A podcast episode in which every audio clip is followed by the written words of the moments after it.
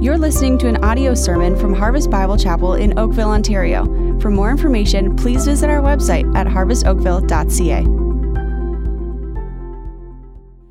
Um, so we begin uh, our second week again within our series as we began last week. I want to remind you, um, God's Big Picture, the book by Vaughan Roberts. We had 500 copies last weekend, all gone. Praise the Lord. That is so great. I love the hunger of our church. And we have 250 uh, more, at least we did before last night, but was a lighter service. So there should be uh, plenty of copies available in the bookstore today. We can't encourage you enough. That's where we're getting our outline for our series as we go along. Also, the Bible reading plan, hundreds and hundreds and hundreds were taken, and we're all together as a church going through the Bible reading plan together. If that's new to you, uh, you can pick up a copy at the connections desk. You can download it online.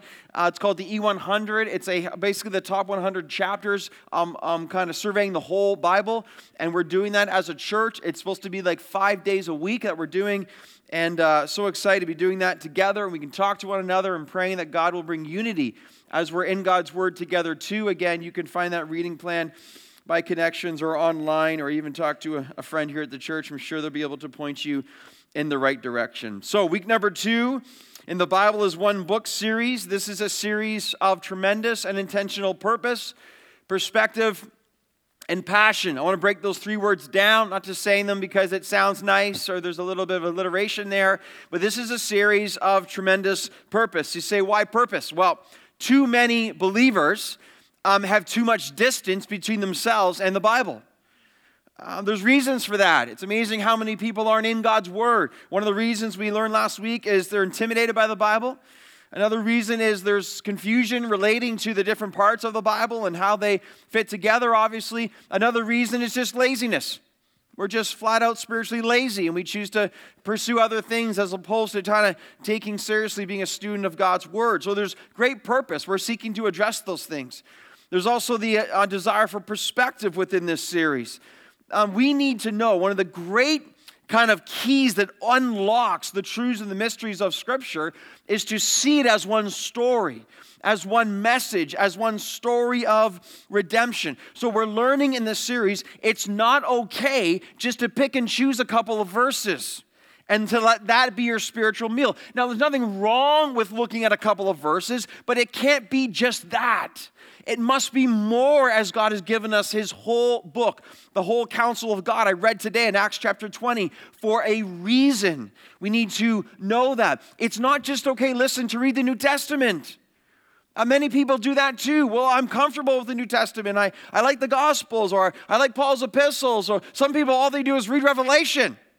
It's a great book, but it, it, the whole point of Revelation is the unfolding of everything else that came before it right? And so some people, well, the, the, Old Testament, it seems to be, you know, kind of archaic and all these things that are going on. Okay, that's why we're doing this. The more you have perspective, you can see the larger picture and it encourages you and gives you confidence and, and sends light bulbs to go off in your mind and heart, as so many before us have seen. So when you have the purpose figured out and the perspective figured out, then passion is a result. Passion for Christ, love for God. We're not trying to just have information. We want to see transformation. Our main text last weekend, Luke 24, Road to Emmaus. Jesus goes along with these two individuals. He opens to them the scriptures.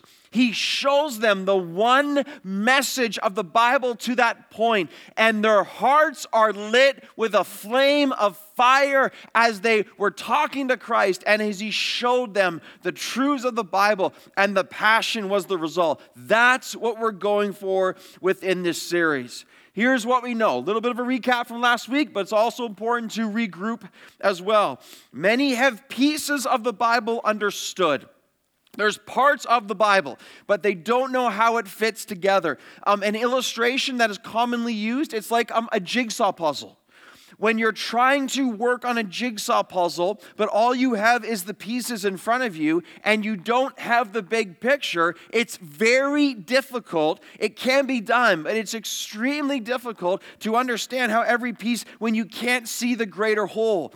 When you get the box of the puzzle and you turn it around and you see the front and you see what it's supposed to look like, you're like, oh, okay, now I know what I'm going for. Now I know what it's supposed, the message is supposed to be as a whole. And the pieces start to come together much more clearly. You have to work at it, you have to take time, but you know what you're going for because you have the big picture. Even our sermon series title slide right now, we'll just leave this up as it is, but notice, I love this the pieces of their are coming together because you see the whole picture as one and you start to see the story of salvation of God's plan through every book and even every chapter of the Bible. That is the goal of what we're seeking to do.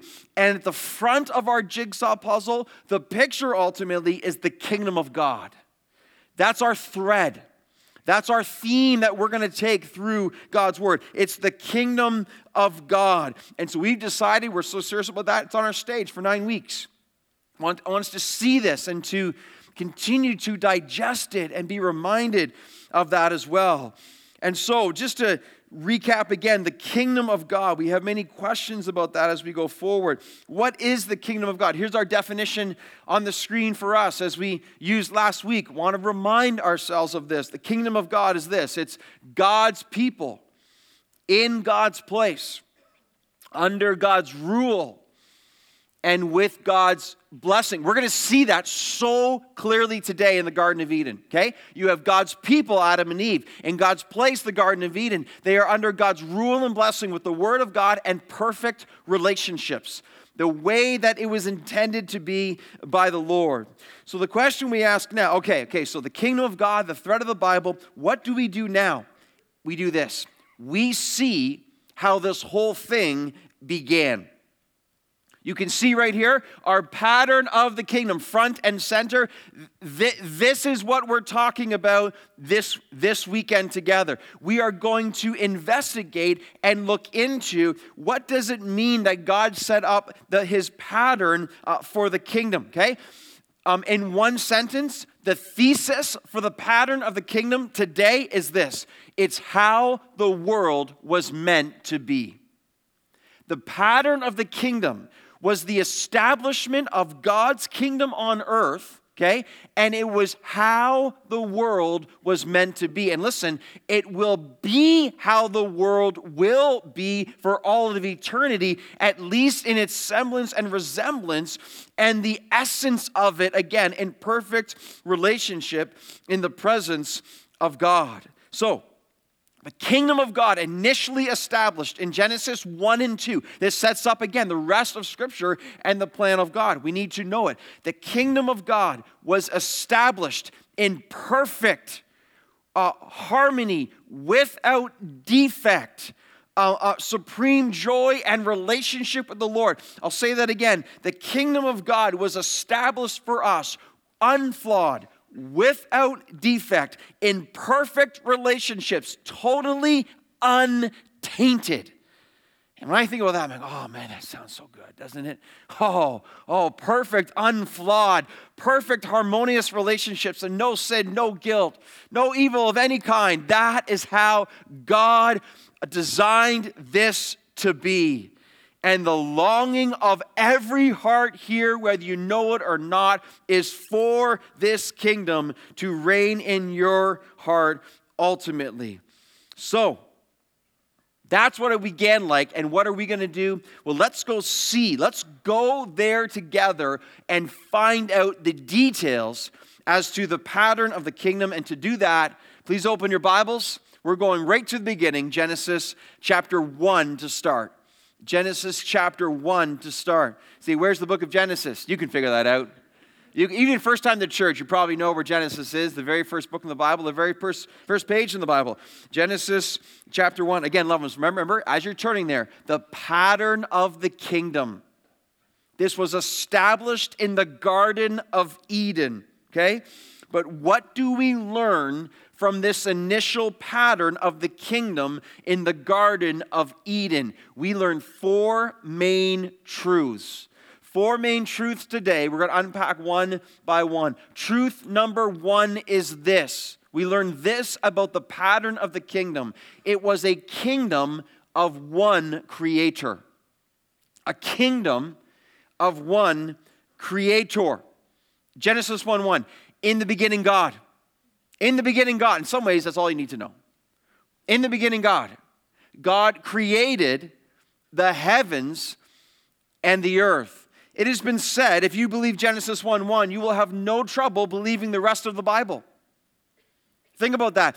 In the beginning, God created the heaven. If you take that by faith, that God spoke and the world came to be again, that's a pretty fantastic, again, work and, and, achievement by the Lord that He created everything we see. Surely building an ark and getting Noah to be in there, surely that's so simple for the Lord to do. If you believe Genesis 1 1, you should have no trouble believing the rest of the Bible. What I want us to see here, though, when it comes to the kingdom containing one creator or one creator establishing the kingdom. I want us to see how many times the Bible appeals to the source of authority of the Lord based on his creative power and his creative work. Now, remember, in this series and in these messages, it's a little more teaching based. There's going to be a lot of theology that we're going through. So I'm praying we're going to be able to sit up straight. We're going to be able to listen. We're going to shake some cobwebs out and take this in and take good notes that we can continue to learn again while that we are here, okay? But I want us to see here how much the Bible as one book goes out of its way to show us the authority of the Lord based on his creative working and making the heavens and the earth. Let's go through several slides. We get to do a little Bible study right here. We'll go through it quickly. But again, I kind of want to overwhelm you with how much God's word is concerned about God as creator and what that means for who he is and for our submission to him as king. Nehemiah 9. You are the Lord, you alone. And notice what follows. You are the Lord, you alone. No one else likely like you. You have made heaven, the heaven of heavens. You are the creator. You are the one who rules. Notice you preserve all of the hosts of heaven, and the hosts of heaven worships you because, again, you are the one ruler over all the universe. Psalm 115. May you be blessed by the Lord. Why? He's the one who made heaven and earth. When you're blessed by Him, there's no one else you need to be blessed by. Next slide. Psalm 121 My help comes from the Lord. We love that. My help comes from the Lord, maker of heaven and earth. Why is that so significant? Because again, when you're helped by the one who made the heavens and the earth, man, you're in good hands. Psalm 96 For all the gods of the peoples are worthless idols. The things of this earth are nothing, meaningless. But the Lord made the heavens and the earth. Man, He knows where it's at. Next slide. Proverbs 3 the Lord, by wisdom, founded the earth. His wisdom, He created, again, the foundations of the earth. By understanding, He established the heavens. There is none like our God in wisdom and power. Isaiah 45 I form light and create darkness. That's what the Lord says. He's the one who does this. I make well being and create calamity. I am the Lord who does all these things. He is absolutely sovereign. Next slide. 1 Corinthians 8, yet for us there is one God the Father. Notice, from whom are all things. Look what the Bible's trying to tell us. One God and Father, from whom everything comes and for whom we exist. Look at that. See, see the reality of Him as creator, it tells us of our existence.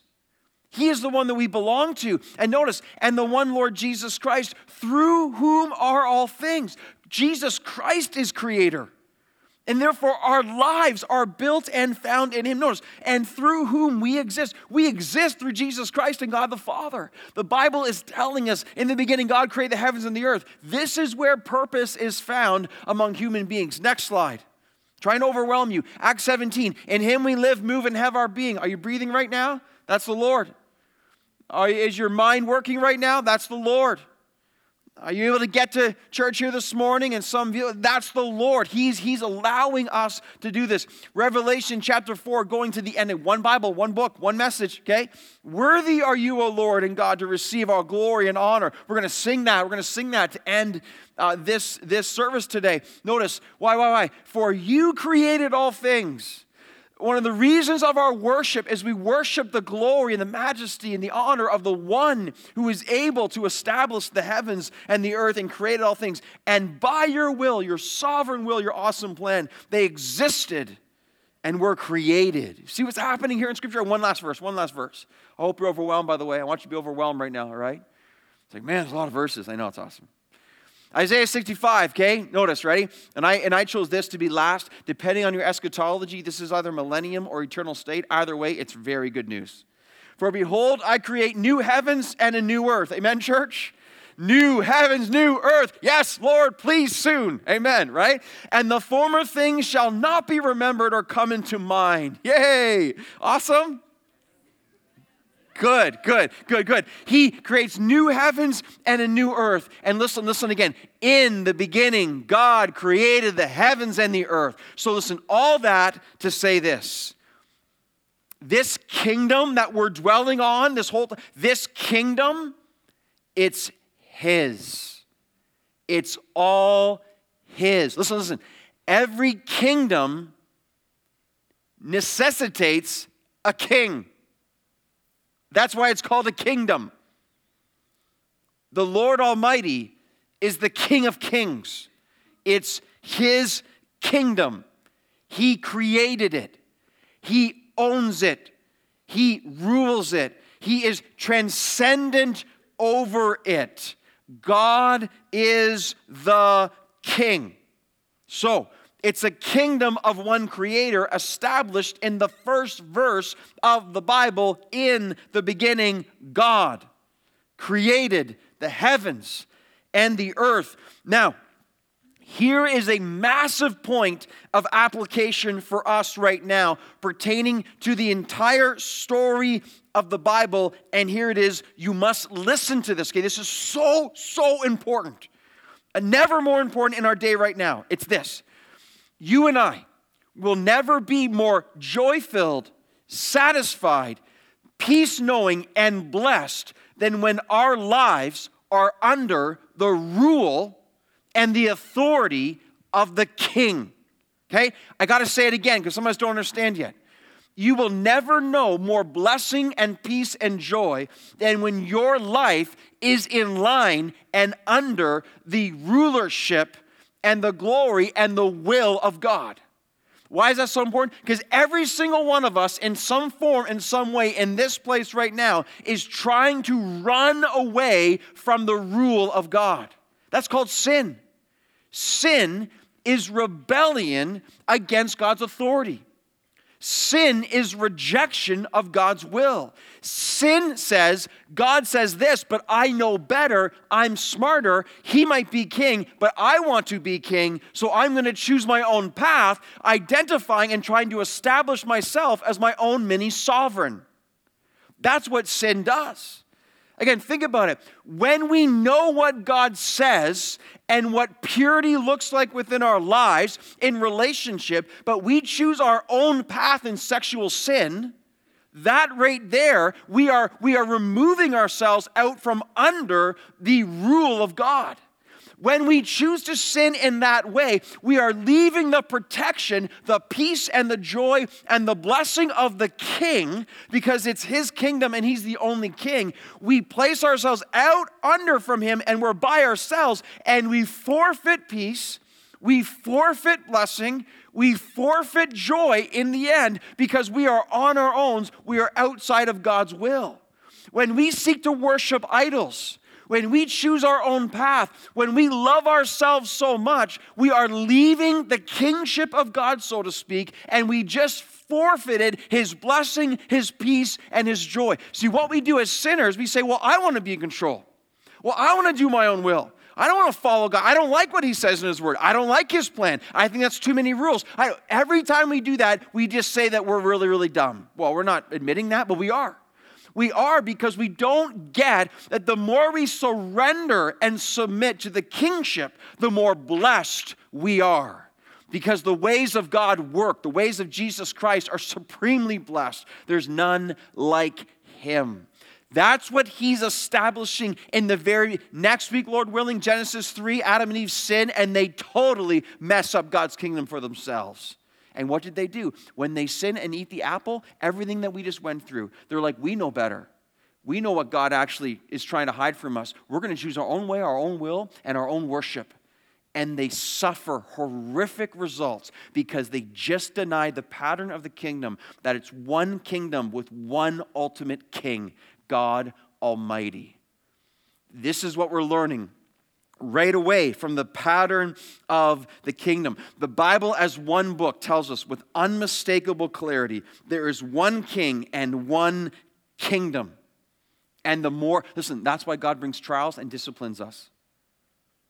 That's why the Lord removes things from us, because He wants to align us again with His rulership and His glory, that we might know peace and blessing and joy.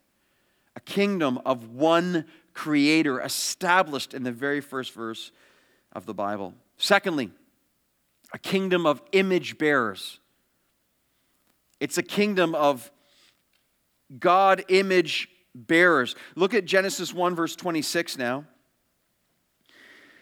Genesis 1, verse 26 says this Then God said, Let us, notice the speaking of the Trinity there, or inferences to the Trinity, let us make man in our image after our likeness. Awesome. And let them have dominion over the fish and the sea, over the birds of the heavens, over the livestock, over all the earth, and over every creeping thing that creeps on the earth. Verse 27. So God created man in his own image. In the image of God, he created him. Notice male and female, he created them. And then verse 28 and God blessed them. So this is the sixth day of creation, and God saves his best for last. Right here, um, God making man, male and female. This is the pinnacle of God's creation. It really is. Human beings are the pinnacle of God's creation. There's so much here, and I'm so excited about it, but let me just go through a few things here. We need to understand that God's kingdom has been filled by God's image bearers, humans. God's love upon them, God's image within them. Now that's amazing that we are made in the image of God. But let me ask you this, okay? If I came up to you right now and I said, What does it mean that you are made in the image of God? Could you answer that? What does it mean theologically? How are we different and set apart from every other aspect of creation? This is so, so important too. We need to learn this, okay? Here's some really good theology, okay? Again, if I asked you right now, I said, What does it mean that we are made in the image of God? Do you have a theological, biblical answer for that question? Well, we're going to learn that right now, okay? How are we separate from every other aspect of creation? In five main ways, we can see this right here, okay? Here's how we are image bearers of God as human beings, unlike any other aspect of creation, anything in the animal kingdom. Human beings, literally, again, bear the image of God. So let's break this down. Morally, we are made in the image of God. We have an inner sense of right and wrong. We were created, again, in the Lord to be obedient to Him. And inherently, again, within every single person, there's a sense of right and wrong. And again, we mess this up with sin, but the reality is every human being possesses this, unlike any other part of creation, any other animal we have, again, an incredible uh, in tune sense of morality built within us as being made in God's image. Um, spiritually, we're made in God's image. We have eternity within us. We have souls, okay? No offense to the dog lovers, okay? Okay? They don't have a soul. We do as human beings. We are eternal beings. You will spend eternity in heaven or spend eternity in hell. We are made in the image of God. We are eternal. We communicate with God who is eternal and spiritual. We have this within us. No other aspect of creation is even remotely close. Not one, not one ounce of that within them. Intellectually, okay? Think about it. We are created as, as far superior, incredibly advanced intellectual beings.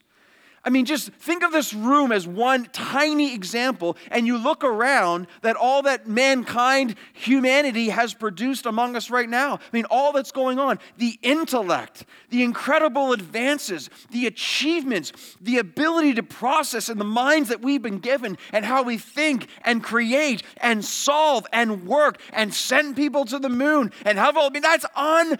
Try, try getting a chimpanzee to do that, okay? It's not going to happen. We are so far superior to any other aspect of creation intellectually because we're made in the image of God. Relationally, you say, well, some animals have relational communities. Yes, they do, but nothing like human beings. Human beings, the depth, the complexity, the meaning, the love, the compassion. Again, just it blows away the, the astounding uh, aspects of love and community and thoughtfulness that go into any family, let alone a system of human community throughout this world. Again, sin messes us up a lot, but in its purest state, unbelievably awesome, unlike any other aspect of creation, not even close. And then lastly, physically. Physically, I mean, even just the way our hands are made, even the ability to speak, what's happening right now, no other part of creation can come anywhere close to this. The complexity of, of, of vocabulary and processes of thought and the ability to create and build and all the things that we can do, it's astounding, which is bearing the image of God. These five things set us apart as God's image bearers. Again, way, way beyond any other aspect of creation. Just, just, just think about that for a second. It's pretty cool, isn't it? It's pretty encouraging. Have you thought about this before? You need to think about this. Again, again, loved ones, this is why you are so special in the right sense of that word. I mean, you have been created in the image of God. You bear all these things in your life. So I was at the hospital this week and got um, I walked into a bit of a crisis in one of the families in our church, and it was it was very serious in the moment and um, things are better now, but you're, you're in there. And I, I, thought about that situation this week as you walk in. And what I realized is all five of these things were playing out in immense detail in this one crisis in the hospital as I looked and saw the image bearers of God again fulfilling this in all five ways. I thought about morally. I walked in the middle of the crisis. There's such, there's such an inherent sense. This is right, this is wrong. We must do what's right. There was such an action plan. There was such, again, such resolve and then conviction. Spiritually, it was incredible. Spiritually, to see the prayers communicating to God, the sense of our frailty, the sense of eternity, the sense of our brevity here on earth, and the fact that we're going to die, and then where do we go? And then asking God again, interacting spiritually all over the place I was having. Intellectually, in the hospital room, I'm looking at the devices, I'm looking at the medical advances. I'm looking at the machines, and you're like, man, this is unbelievable. The technology itself that humans have come up with to sustain life and to see medicine uh, advance. Relationally, what I saw within this family, I mean, the beauty, the complex nature, the amount of love that was being shared, and the care and compassion for one another, astounding to see it for what it is. And then physically, of course, affecting all of these things. Again, the words being used and looking around and even being in the sense of that hospital and that man built us and all that kind of stuff. it was just an awesome sense as I'm studying this to step back and go, that's one tiny but profound example of all these things interacting on a daily basis that we, listen, are made in the image of God. It's a kingdom of image bearers. And because of that, loved ones, we have exact and precise purpose. We are called to worship the one of the image that we bear. I want you to look again at verse 27. So God created man in his own image. In the image of God, he created him. Male and female, he created them. Those created by God, in the image of God, male and female by God. And then look at verse 28. It says, and he blessed them. And he, now, now remember, as we're going through this, okay, this is the pattern of the kingdom. What you are reading in verses 26, 27, 20, this is how the world was meant to be.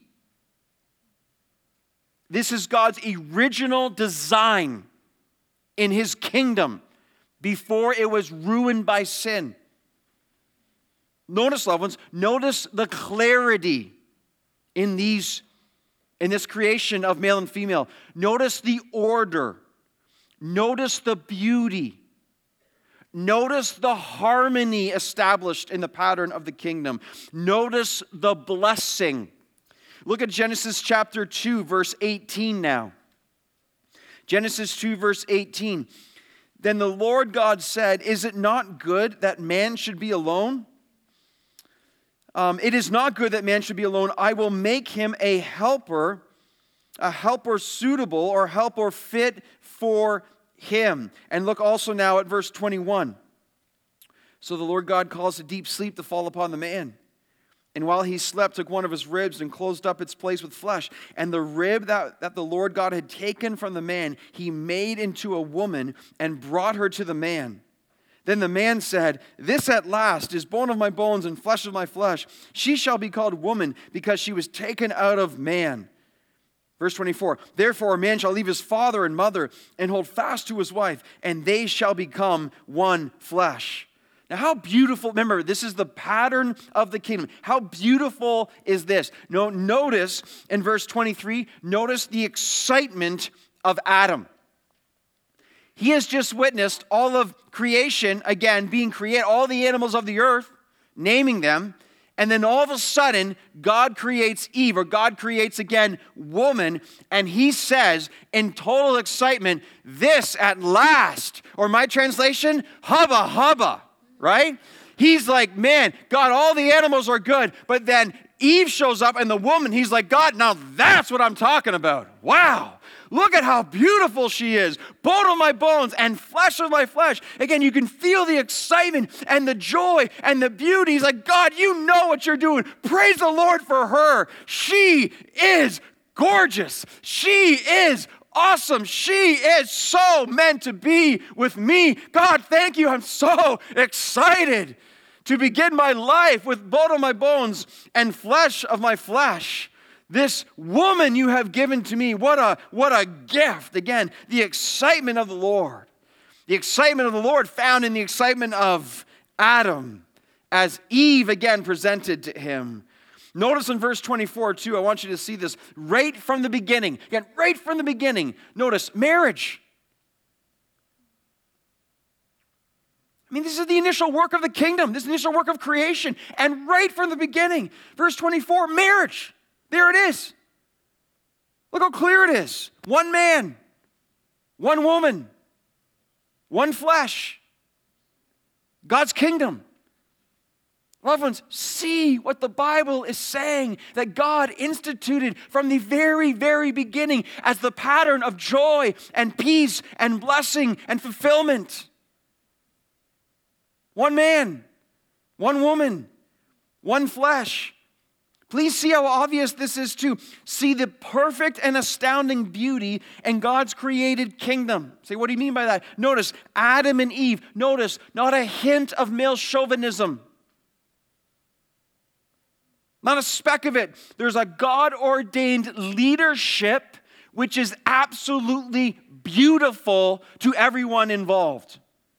Notice there's no feminism, there's no sexism. There's no racism. There's absolutely no gender confusion. There's no homosexual unions. There's no strife. There's no competition between sexes. There's no abuse. There's no fighting for my rights. That's because when God designed his kingdom, there's absolute perfect harmony, unity, provision, joy, complementarity between male and female, and there's life. Now, don't be mistaken. Don't be mistaken. What you're seeing right here, right here, in God's word, Genesis 1 and 2, this is the pattern of the kingdom, the way the world was meant to be and the way eternity will be as well. Young people, all people, listen up, listen up. We live in very, very confusing times. Do not be deceived. God is the king, and the king has established the pattern of his kingdom with unmistakable clarity before us today, right here. To live under his kingdom and his rule is blessing. To leave that is to forfeit the peace and blessing and joy which most of our world is doing currently. I say that in love because that's what it is it's love. It's telling the truth of where the blessing of the Lord is found. And when we choose our own way and we seek to become God, then we are destined again for purposes that will lack and forfeit God's joy, peace, blessing, and life. Young people, all people, again, we live in very, very confusing times by the hand of the enemy. Do not be deceived. God is king, and God's ways are right. And he's making it so clear right here before us today again. We're to be kingdom of image bearers, bearing the image of God. And his pattern is wisdom, and his pattern equals blessing. And his pattern is clear for us today. A kingdom of image bearers. Thirdly, a kingdom without shame. I love this point so much. A kingdom without shame. Look at Genesis 2, verse 25 here. Notice this, verse 25. And the man and his wife were both naked and were not ashamed. Now, inherently, when we read that within us, and the man and his wife were both naked, and we think it's going to say, and they were ashamed, because that's how we feel all the time. But the man and his wife were both naked, and they were not ashamed. Now, consider the magnitude of the pattern of the kingdom of God designed by God. Consider the blessing at the initial pattern of the kingdom no shame. No shame. Just sit on that. What would a world look like with no shame? It would look pretty awesome, what it would look like. The idea here of nakedness, this isn't, this isn't just physical nudity. This is a sense of like, I have nothing to hide. I'm totally exposed. I am totally vulnerable, but that's because there's no shame in me. So therefore, there's nothing even to be conscious of. There's no guilt. There's no sin. There's no embarrassment. There's no competition. There's no pride. There's no evil. So, therefore, there's complete nakedness, so to speak. Again, whether it's emotion, whether it's physical, whether it's, whether it's relational. Again, dwell on the pattern of his kingdom further. There's no shame. Now, think of the shame represented in this room right now. Think of the shame every single one of us in some form is immensely trying to cover up on a daily basis. Think of the effort you and I spent this week trying to hide ourselves from shame. The way we look, how we talk, at work, trying to appear in a certain way, trying to hide in certain other ways so people don't see where there's so much shame. The embarrassment, the feelings, and trying to project an image. It goes on and on. The exhaustion of trying to, again, present ourselves as something because the other words, hiding who we really know we are or who we're afraid to be. Why? That's shame. It's a world of shame. It's the heart of the sinner. It's, it's exhausting. You know, I think one of the greatest mortifications that many of us could ever think of, and I think this is true, is that if you were to come up right now and be placed on a stage and be presented completely naked before the rest of us, I think, I think, I think, I think for some of us, there's so much shame involved in that, we would honestly rather die. Like we would rather physically die than have to go through something like that because of how much shame we feel. Not to mention our emotional realities and all that we, the process of our heart and mind. I think just the mortification of how much shame we carry if we had to do that in front of other people, I think many of us would rather choose death to have to go through that kind of humiliation, embarrassment, and shame. Why? Because we have plagued consciences, because we have rampant insecurity, because there's an unceasing attempt to impress others. But think about this original pattern of the kingdom, Genesis 1 and 2. Think about it. Adam was never working on his six pack. He didn't have to. Like you, you can't improve upon perfection, right? Listen, Eve never wore makeup. Why? She was just perfectly beautiful. Made in the image of God, untainted by sin. There was just no need for that. You never had to think about trying to dress up for someone, ever. Because there wasn't the feelings of, like, oh, I better do this so someone thinks I'm beautiful. You already are. You're perfectly beautiful. I mean, that's a world without shame. I mean, think about that. Um, Adam didn't have to hold in his emotions from his wife. He's completely, completely again there for the scene because there's nothing to hide.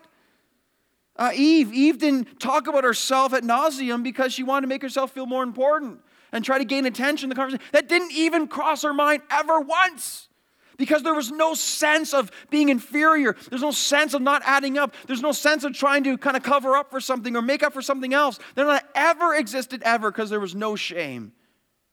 Adam didn't have to hide his failures from his past. Eve didn't have to try to usurp uh, Adam's leadership ever, never, ever, ever. Because there's no shame. There's nothing to gain an advantage on. It's just, I mean, I'm saying this right now, and do you see how messed up our world is? Do you see how tainted by sin we are? the amount of time we spend trying to do all these things I just mentioned, they never had to do because they were in a world without sin. They were in a world established by the pattern of the kingdom of Almighty God, the Creator, of image bearers of God, and a kingdom without shame. A kingdom of no shame. Can you imagine? Can you imagine? Can you imagine? Well, listen, listen. I hope you can't imagine because it's coming. This kingdom's coming. It's coming to be restored to a kingdom without shame. Revelation 21 on the screen for you right here. Ready?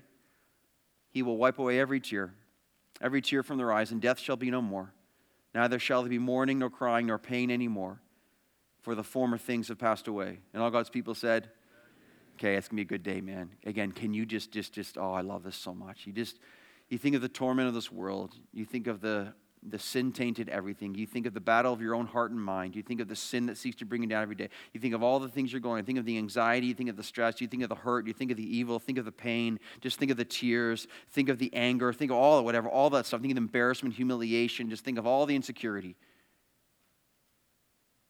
And the day is coming soon where God establishes his kingdom without shame and his plan through his son Jesus Christ that we might be forgiven and saved from our sins and we will live out that in perfect fulfillment when Jesus Christ returns and the kingdom again is established, and God will take us full circle to be in a place, in a kingdom of absolutely no shame of any kind. Yes, come, Lord Jesus. Come, Lord Jesus. How awesome that will be. A kingdom of one creator, a kingdom of image bearers, a kingdom without shame, and finally, this, number four, a kingdom of perfect rest. The pattern of the kingdom was one of perfect rest. Look at chapter 2 now, verse 2. Okay, I want to end here. I love this. Love this. Genesis 2 2. And on the seventh day, God finished his work that he had done, and he rested on the seventh day from all his work that he had done. So God blessed the seventh day and made it holy, because on it God rested from all his work that he had done in creation. You know we fail to see? We fail to see how verses 2 and 3 have such impact in, upon all of humanity. We fail to see how what God has established as the pattern of his kingdom still have such impact on us today and even upon our world. You know what's awesome? It's fascinating to me. The seventh day, unlike the other days in Genesis 1 and 2, or Genesis 1, um, and um, the sixth day finished, evening and morning, the sixth day. The seventh day has no recorded end. We just read what we read. And God rested. And there's no recorded end to the seventh day. Why is that significant? Because it says to us God has rested ever since. When you create something that's perfect, you don't need to work anymore. God, our God, is right now in perpetual rest. It doesn't mean He's not upholding the universe. Of course, He is right there. But in sense of His creating work, He is at rest. The creating work of God has finished. And listen, listen. The seven day pattern God rested is the pattern for our lives. Why does our entire world operate on a seven day period? Because it's God's pattern. I love something, these, these simple, basic apologetics for the existence of God, even, at least in my mind. Our world is on a seven day pattern because that's what God instituted from the very beginning. It's the pattern of God's kingdom. Observed again whether Humanity admits it, observed across the entire planet and even the universe. Because God established seven days. Many commentators point out from the here too is that God is living in continual Sabbath. Beautiful. God is in continual rest, continual Sabbath. Why listen to this? And this becomes the goal of all creation the goal of all creation is ultimately to rejoin God in his perfect eternal rest. Loved ones, that's why we groan. That's why Romans 8 says creation groans for redemption. With the birth pangs, the, the, the sufferings, the groaning, creation, listen, and we also groan, Romans 8 says. We groan for the rest that is our goal in Christ. I mean, think again. I saw human bodies just before me. They're physically breaking down, groaning for redemption. All of us, in one way or another, we are groaning in our sin to be fully restored. In fact, this, this concept of rest for me, sometimes it's so real to me. Like you can see it. You, you just know just around the corner you can taste it. Like it just sometimes I, I, I, lean into this concept of you, you know it's so right. You can almost feel it. Like you just feel the day when all of a sudden all the burdens fall, all the sin is gone, all the pain ceases, all the anxiousness, all the grief, all the you, you, you can just feel, you can almost taste it. The rest that will come at that one day I honestly, when I when I, I, look at people entering as believers from this life into the next, there's a there's a big part of me, I'm jealous. I'm jealous because the moment they die, they live and it's over. Uh, it's just they get to rest finally from this, from this crazy world that's so difficult at times. And rest from the, just the anguish of sin in their own hearts that plagues them every day. I just, oh, oh I just, I just love that so much. We're supposed to because we're created for more. The goal of creation is rest rest from sin, rest from conscience, rest from the enemy's attack, rest from our own sin and heartache. See, the pattern of the kingdom was set up with perfect rest, perpetual rest, supreme rest. And that, that is our goal. That's where the Bible comes as one story to say, this is where we are going. So, as we know, next week, Lord willing, we're going to get to Genesis 3. We're going to see how this rest was totally messed up by Adam and Eve. Sin absolutely destroyed their rest in God. But then God sent his plan forth to restore them in his rest. Let me ask you a question as we end here today. Who here is restless? I mean, who here today, you, you just, you don't have peace and you're so restless, anxious in sin and in burden and in misery or in just in, you just, there, there is no peace and rest. Here's what Augustine said about this, this famous quote. He said this, he says, Thou hast made us for thyself, O Lord, and our heart is restless until it finds its rest in thee. I wonder who that is for here today in the midst of a snowstorm weekend. And you are here at church and you are sitting down. And God is speaking to you and says, My child, I will give you rest, but you must turn from sin. You must embrace my forgiveness by faith. That's why I died for you, Jesus says and I rose from the dead to defeat death. This is why Jesus says in Matthew chapter 11, he says this. Think of the whole Bible coming together right now. Genesis 1 and 2 coming together here in the Gospel of Matthew. Jesus says, He invites, Come to me, all, all who labor and are heavy laden, and I will give you rest. Rest what? Not rest on the couch for a nap.